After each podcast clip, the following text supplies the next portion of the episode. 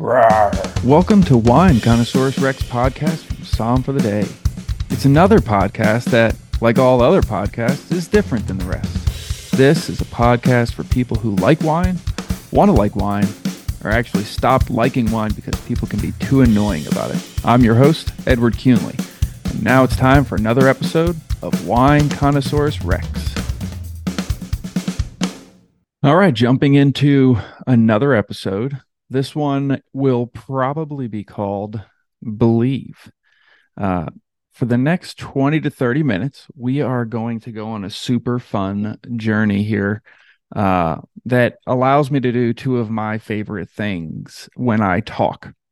Uh, and you'll realize I do this very often. One, I use analogies. It helps me, and hopefully, it helps you. But it's so fun to just connect it to something that I can truly grasp, uh, whether it's part of my life or otherwise, because that then ties into part two, which is I love to reference pop culture stuff. Maybe not so much as my friend Craig, who is a pop culture genius, but I'll say it's it's uh it's pretty regular that I will incorporate it. So today uh, in honor of the very soon to be released, although it may be released by the time you hear this, uh, season three of Ted Lasso.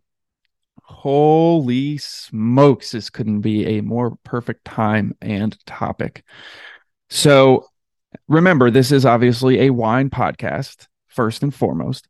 Uh, so I will try to be a little heavier on the wine throughout, uh, not just drinking it, but talking about it, but I love Ted Lasso. I just finished watching it again for the second or third time. Some of the episodes four or five times, especially the holiday episode, which is just so fun and joyful. Um, but this could end up being a nice 50 50 blend. Um, but we will still follow the normal structure here. So we're going to go through some details about what's in my glass, dive into Ted Lasso and wine, have a little uh, lesson, if you will, educational segment towards the end, and of course, the wrap up. Uh, so I'm excited about this one because, like I said, it's Ted Lasso. We're we're in the middle of uh, the launch for season three, like I said, but also um, the day that Ted Lasso comes out is the day that I am hosting the first ever Somm for the Day virtual wine tasting that will uh, happen pretty regularly. Uh, it is a little bit different than what I do for the normal Somm for the Day work, uh, but nonetheless, this is going to be a fun one to kind of bring some uh, some guests together, some friends, family, all sorts of folks from all over really uh, the eastern half of the United States. Uh, so that drove me to pour something to tell you about that is in my glass. So, what am I drinking? Right now I am drinking the GD Vajra Langhe Nebbiolo. And why did I pick that? Well, for the tasting tomorrow, I am doing a region versus region tasting. It is comparing the Piemonte or the Piedmont region where this Nebbiolo is from, uh, comparing it to a smaller part of the Rhone Valley in France, also known as Chateauneuf du Pape.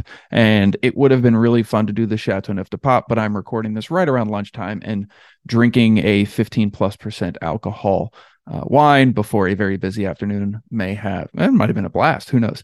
But I decided on the Nebbiolo uh, because it was also a fun wine to talk about. Because as I go through these, uh, what's in my glass segments, I really want to take you through the the cheaper, the more expensive, the, all sorts of different things. So it's not just about what this wine is, but what this wine can mean when you're staring at a wine shelf at the store. So, uh, for those of you that are listening to this audio only, uh, we are talking about a red wine. Nebbiolo is a red grape uh, or black grape, depending on the education system you are using, but it is a, a black grape red wine out of the Piedmont region. And this one is called Langhe. Uh, and Langa is almost like saying a wine is from California versus Napa or Sonoma. It's just a broader region. Um, many of you may know Nebbiolo out of this region more uh, in Barolo or Barbaresco. Amazing, amazing little towns that produce phenomenal versions of Nebbiolo. This one is also fantastic. I was writing my notes up last night and enjoying a, a small pour of it. But this is uh, a great wine because it allows you to try Piemonte red wines that are not Barbera. um, but are also not Barolo and Barbaresco hundreds of dollars potentially. Yes, you can get Barolos for cheaper these days, but to get a really fantastic Barolo is going to set you back 75, 100, 150 bucks, if not more, and probably a few years of waiting. This one I got on wine.com for 26.99. And what I also love about it is amongst all the wines that we're pouring tomorrow night, this one doesn't have a score. So it allows me to just kind of go into it and tell you what I think of it without being consciously or unconsciously uh, impacted by what some of the great minds of the wine world actually think about it. But like I said, super fun red wine, bright red fruit, just really delicious. Uh, tannic, but not as tannic as a Barolo would be. And what I mean by tannic, for those that are wondering, that's that um, grippiness in your mouth, almost feels like you have sweaters on your teeth kind of experience and uh, Barolo is uh, Barolos and Barbarescos are known for being insanely insanely tannic, especially as they are younger. Uh, there are Barolos that shouldn't be drunk for 20 to 50 years. So this is a 2021 Nebbiolo from Langhe, and it is really great to drink right now. Yeah, it probably could use some time, um, but who cares? I literally poured this out of the bottle, out of the Coravin, five to 10 minutes ago. So it hasn't had a chance to open up and it is still really, really nice. And for those of you that are wondering, Edward, what glass do you have that in? I have this in the Riedel New World Pinot Noir glass. That is because this is a nice, beautiful, aromatic red that has some body to it. And we really want to get all of the different aromas that are coming out of this wine that the huge bowl with the tulip uh, rim will allow to enhance that particular wine. So all Nebbiolos uh, go into this. Um, also, New World Pinot Noir, obviously Pinot Noir is going to go in there. Sparkling wines, Gamay. Uh, so it runs the gamut of really fun, light in appearance, but beautifully aromatic red wines and sparkling wines that can go into this glass. Also, if you just really need to put a lot of wine into a glass and don't care about the pour amount, this thing holds like 18 ounces. So you could get about three quarters of a two thirds or three quarters of a bottle of wine into this glass. So for efficiency purposes, also great for that. Uh, and like I said, what what could you do? How could you have a cheaper or more expensive version of this? We already talked a little bit about the more expensive versions. You could go get something that says Bar Barolo or Barbaresco on the on the bottle. Um, that is listing the region. It is the Nebbiolo grape. If they list that, it will be 100% Nebbiolo. I've yet to come across a Nebbiolo blend. And if anybody has one out there, I'd love to try it because it would be weird. Um, if you get something from Alba or Asti, it will be Barbera di Alba, Barbera di Asti. So those are other delicious reds, uh, high alcohol, really well managed alcohol red wines that would be a more likely cheaper version of um, Barolo or Barbaresco um, in terms of drinking a Piemonte wine. Very different wine experiences, richer, um, darker, but nonetheless fantastic. There's also great white wines out of Piemonte that I'm not going to talk about today because I'm talking about Nebbiolo. Um, but those are different ways to try wines, and Nebbiolo's uh, starting to get outside of the Piemonte, so you can also just look up some Nebbiolos around the world. Uh, but 95% will be from that particular region. So that's what's in my glass. GD Vajra, Langhe Nebbiolo 2021 Prodotto in Italia. That means produced in Italy. And cheers to what's in my glass. So now we're going to dive into the topic at hand Ted Lasso and wine. This probably seems a bit selfish of me to pick two things I love, but I don't really care because it makes it that much more fun for me to talk about it and hopefully makes it that much more enjoyable for you to listen that I didn't have to do hours of research to make sure that we had a good time.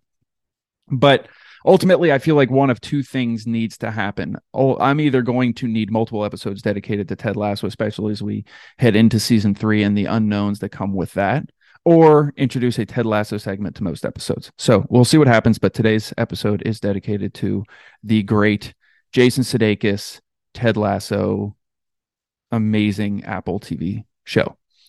So I'm going to open with a Ted Lassoism, uh, also known as a quote. I always thought tea was going to taste a lot like hot brown water. And do you know what? I was right. And this is so fitting for all of Somm for the Day and Wine Connoissaurus Rex topics.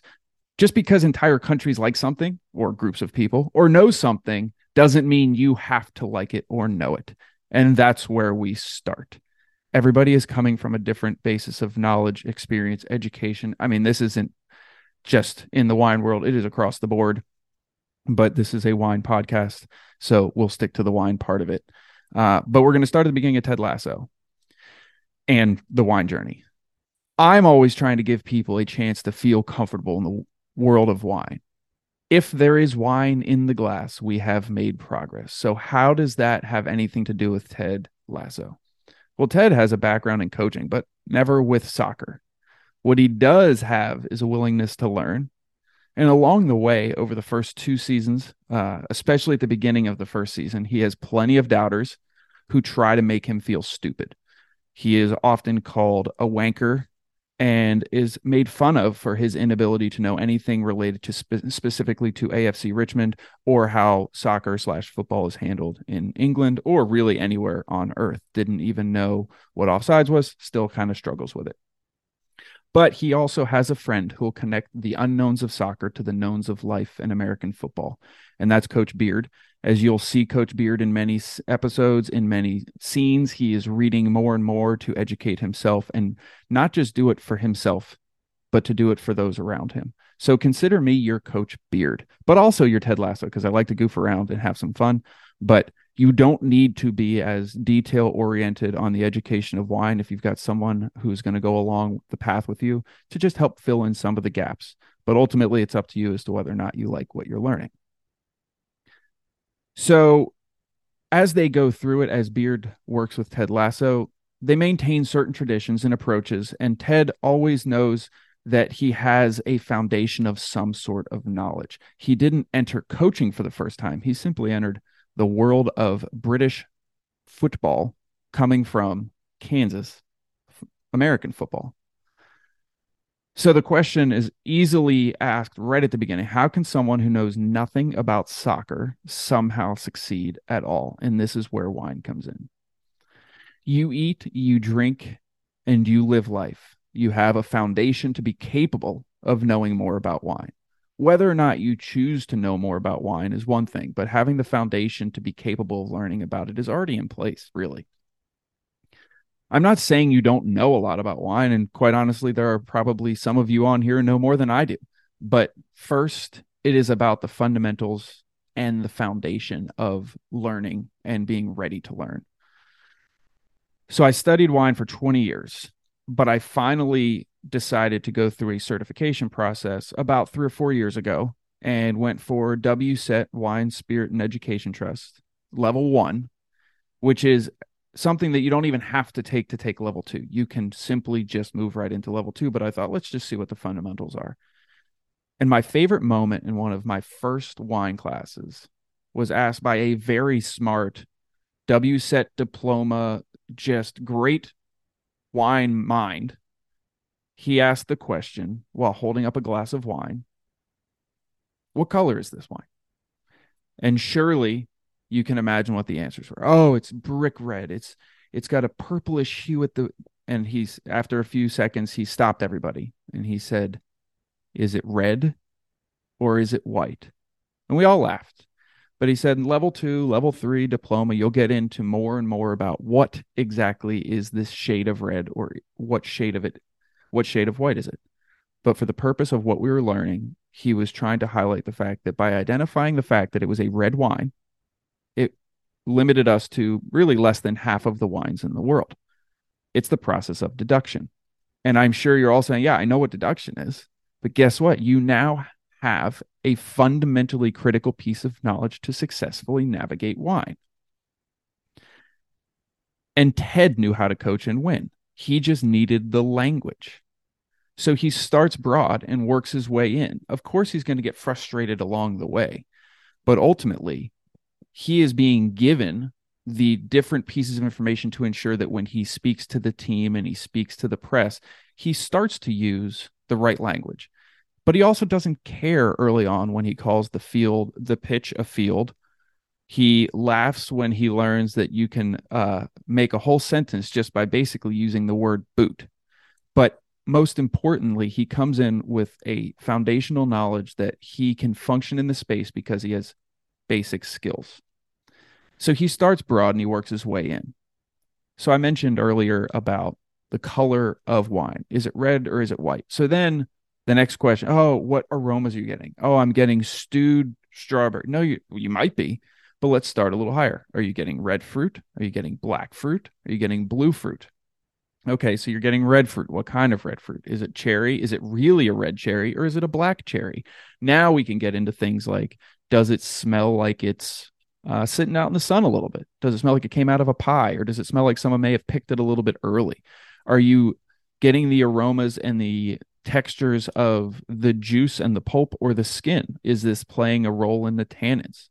Is it tart? Not Jamie tart, but tart or sweet, so that you can work your way in and use deduction to get there and build that knowledge on top of the knowledge that you already have. And also ask questions.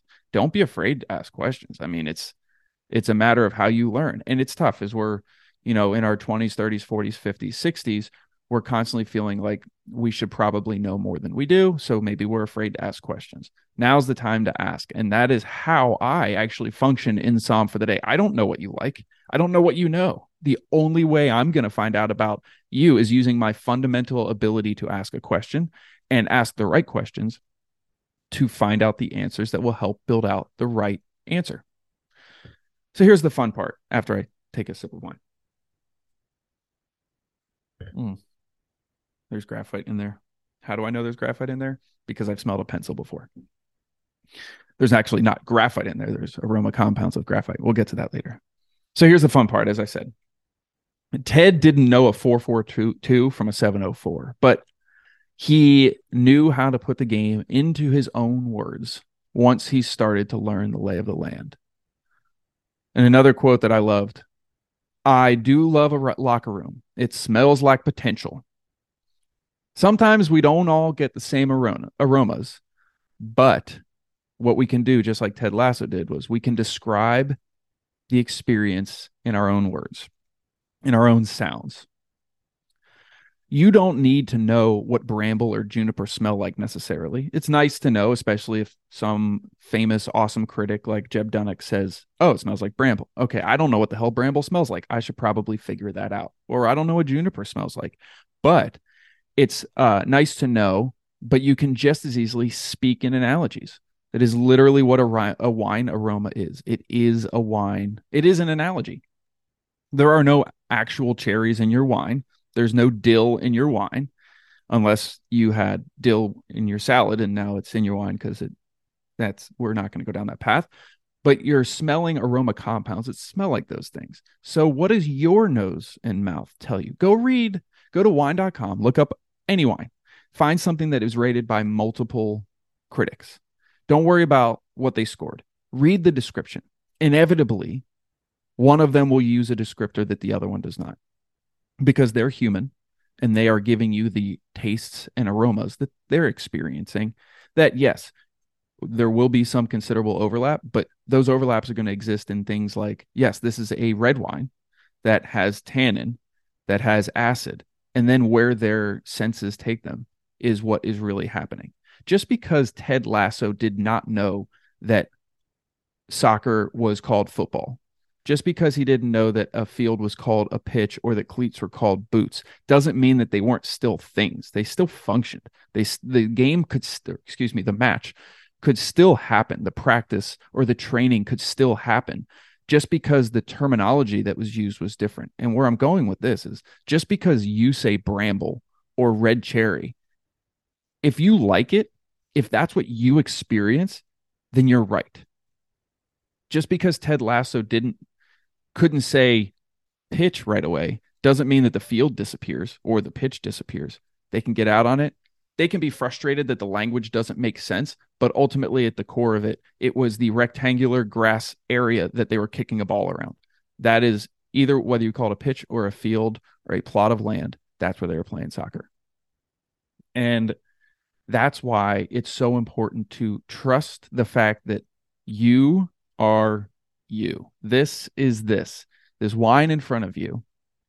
Whether anybody tells you you're supposed to like it or not, whether anybody tells you you're supposed to smell something in it or not if you or do or do not experience those things that's your experience but if you take the opportunity to learn what some of those words are and then apply them accordingly, you're building your wine knowledge. So that's something that's always should be considered when you're feeling a little bit intimidated. Maybe you're having a grape you've never had before. Guess what? It's a grape and it was fermented and it has alcohol in it, unless it's a non alcoholic wine. It is fundamentally something you've experienced before. You could take a glass of wine that you've had a hundred times and the hundred and first something's going to be different. Maybe you're getting over covid so your senses are a little bit off. Maybe you're standing outside versus inside. Maybe it's cold versus warm. There's so many different things that are going to still impact it and you've just gotten older. You've changed. Your experiences have changed. But fundamentally you have the ability to understand what's going on in your glass and decide whether or not you experience something whether or not you like it so I'm going to give you a final Ted moment. I will say, spoiler alert, this does happen towards uh, the middle of season two, and there's a play they call. So I'm going to give everybody five seconds or less to get off the podcast if you don't want the spoiler. Okay, the play is called Park the Bus. On the surface, it seems like a stupid play, based at least based on what the professional commentators are saying they're trying to score, they're trying to win, and the play means that they all fall back and just stand on defense. And it takes a minute to come together, but ultimately it works. There's your spoiler. This is like smelling your wine a little bit longer than everybody else is, maybe swirling it a little bit differently, or you're scared to swirl it because somebody's never showed you how to do it. Just figure it out. Don't spill the spill the wine. You can see my reel on that. You could even come back to it later. Or better yet, it's like the longer process of learning. What seems elementary and almost wrong today helps you set yourself up for success later. You're learning through different experiences, and then something's going to click, and a rush of new knowledge enters your brain, and new connections are made. Or in the instance of Park the Bus, uh, a human made an error, and it allowed the team to break through the defensive line, run down the field, score a goal something always is going to change that will allow you to potentially experience it differently. And as I said earlier, having wine in the glass is the first big win. None of this happens if you don't have the wine in the glass. You can't swirl an empty, well, you can swirl an empty glass, but it's going to have a glass aroma. It's not going to have a wine aroma. So this is, uh, you know, step one, get the wine in the glass. Step two, see if you like it. Uh, but knowing what a pro thinks or what I think or what anybody else thinks is great but they're not the one that's drinking your wine. You are. So it's about applying your knowledge to your experience. And I will tell you, wait until you see, for those of you that do sign up and hire me for a Somm for the day experience, some of the notes you'll get. I will give you an experience I've got for tomorrow night. Um, by the time you hear this, anybody that's in the experience tomorrow night will have already heard it. But I describe an aroma as sort of like the magic eye. I couldn't find it right away. All I could smell were the fruits in those primary fruits. Um, I couldn't smell the oak.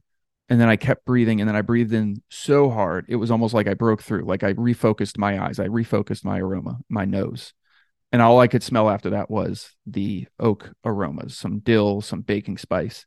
I almost couldn't find the fruit anymore. But how often are you reading a wine note that says a magic eye? I just came up with that. It just makes sense to me. That's how I think. It's how I process things. It's my analogy. It allows me to put it in the context of what I know. So put your experience into what you know, and you're going to have a hell of a lot more fun than being worried about what somebody else thinks. Because if ultimately the ball goes in the goal, the wine goes in the glass, that is all it needs to be for you. Letting someone talk you out of whether or not you're supposed to like it seems pretty silly to me. So that's Ted Lasso and wine. So I hope you believe in yourself and that you're capable of learning more and building upon what you know, but trusting your senses and trusting yourself more than you need to even trust me or anybody else. I just hope you trust to listen to more podcasts after this. So now we're going to head into the lesson of the day. It's a short one, it's a simple one, and I think everybody is capable of this. Uh, as long as you go to the grocery store. So Juliet may be uh, out on this one. She hates shopping, but I absolutely love it. So this is an experience I constantly have. So we talked a lot about aromas and aroma compounds. Those compounds, although there's no cherries in your wine, the compounds that make that aroma exist are the same compounds that are in cherries. That's why you get the smell. It is not cherry juice. Again, this is just the aroma compound. Guess where you can smell those aromas? At the grocery store or at the farmer's market. So go to the store next time you're there, go to the produce department, go to the spice section, go find some of these aromas. If you can actually access it with your nose just by walking by it, by all means, do it. Obviously, I don't want anybody opening seasonings that are sealed shut, but go down these aisles and start to smell things. When someone says they smell juniper and cherries, go figure out what those actually smell like. Take in the aromas of the world around you. If something smells like meat, go smell meat. If someone smells, who knows? Let's see. If someone says it smells like graphite, like I mentioned earlier, go smell a pencil. What does slate smell like? Go smell your patio after it rains. What does boysenberry smell like? I have no idea, actually. I've never even seen a boysenberry, and I think it's up there with schnozberries as things that may exist in somebody's head, but don't actually exist in a farm. But when we learn all of these things, it will help when down the road we're going to have an episode that we talk about pairings and the process of pairings, and it will make all of this make a whole lot more sense. So we've had a lesson with how to go to the grocery store and sniff things and hopefully not get in trouble when you do it. We've talked about a delicious Nebbiolo that you can pick up from wine.com for only under 30 bucks. And at most stores around you, you can, at any wine shop, they're going to have a Nebbiolo, a Longa Nebbiolo that you can go pick up for under $30 and experience all there is to love about the Piemonte region of Italy. And we had a really wonderful conversation. Well, it was really just one way, although I'm sure somebody spoke to the podcast after they listened to this. But we chatted about Ted Lasso and the comparison of knowing just enough to be dangerous and building upon that as a fundamental basis to succeed in learning about wine. As always, I will catch you next time. I look forward to sharing another glass of wine with you all. Maybe a segment on Ted Lasso, but keep an eye out for the next great podcast. And also look out for my next podcast because, you know, we'll have some fun. Well, thanks for listening. And don't forget to follow me on Instagram and YouTube at Somm underscore four underscore the underscore day and Twitter and Facebook with fewer underscores but plenty of fun content. And also, whenever you want to have the most fun, super custom, unfancy, or fancy wine experience, be sure to give me a call. I'll make you the somm for the day. Cheers. Rawr.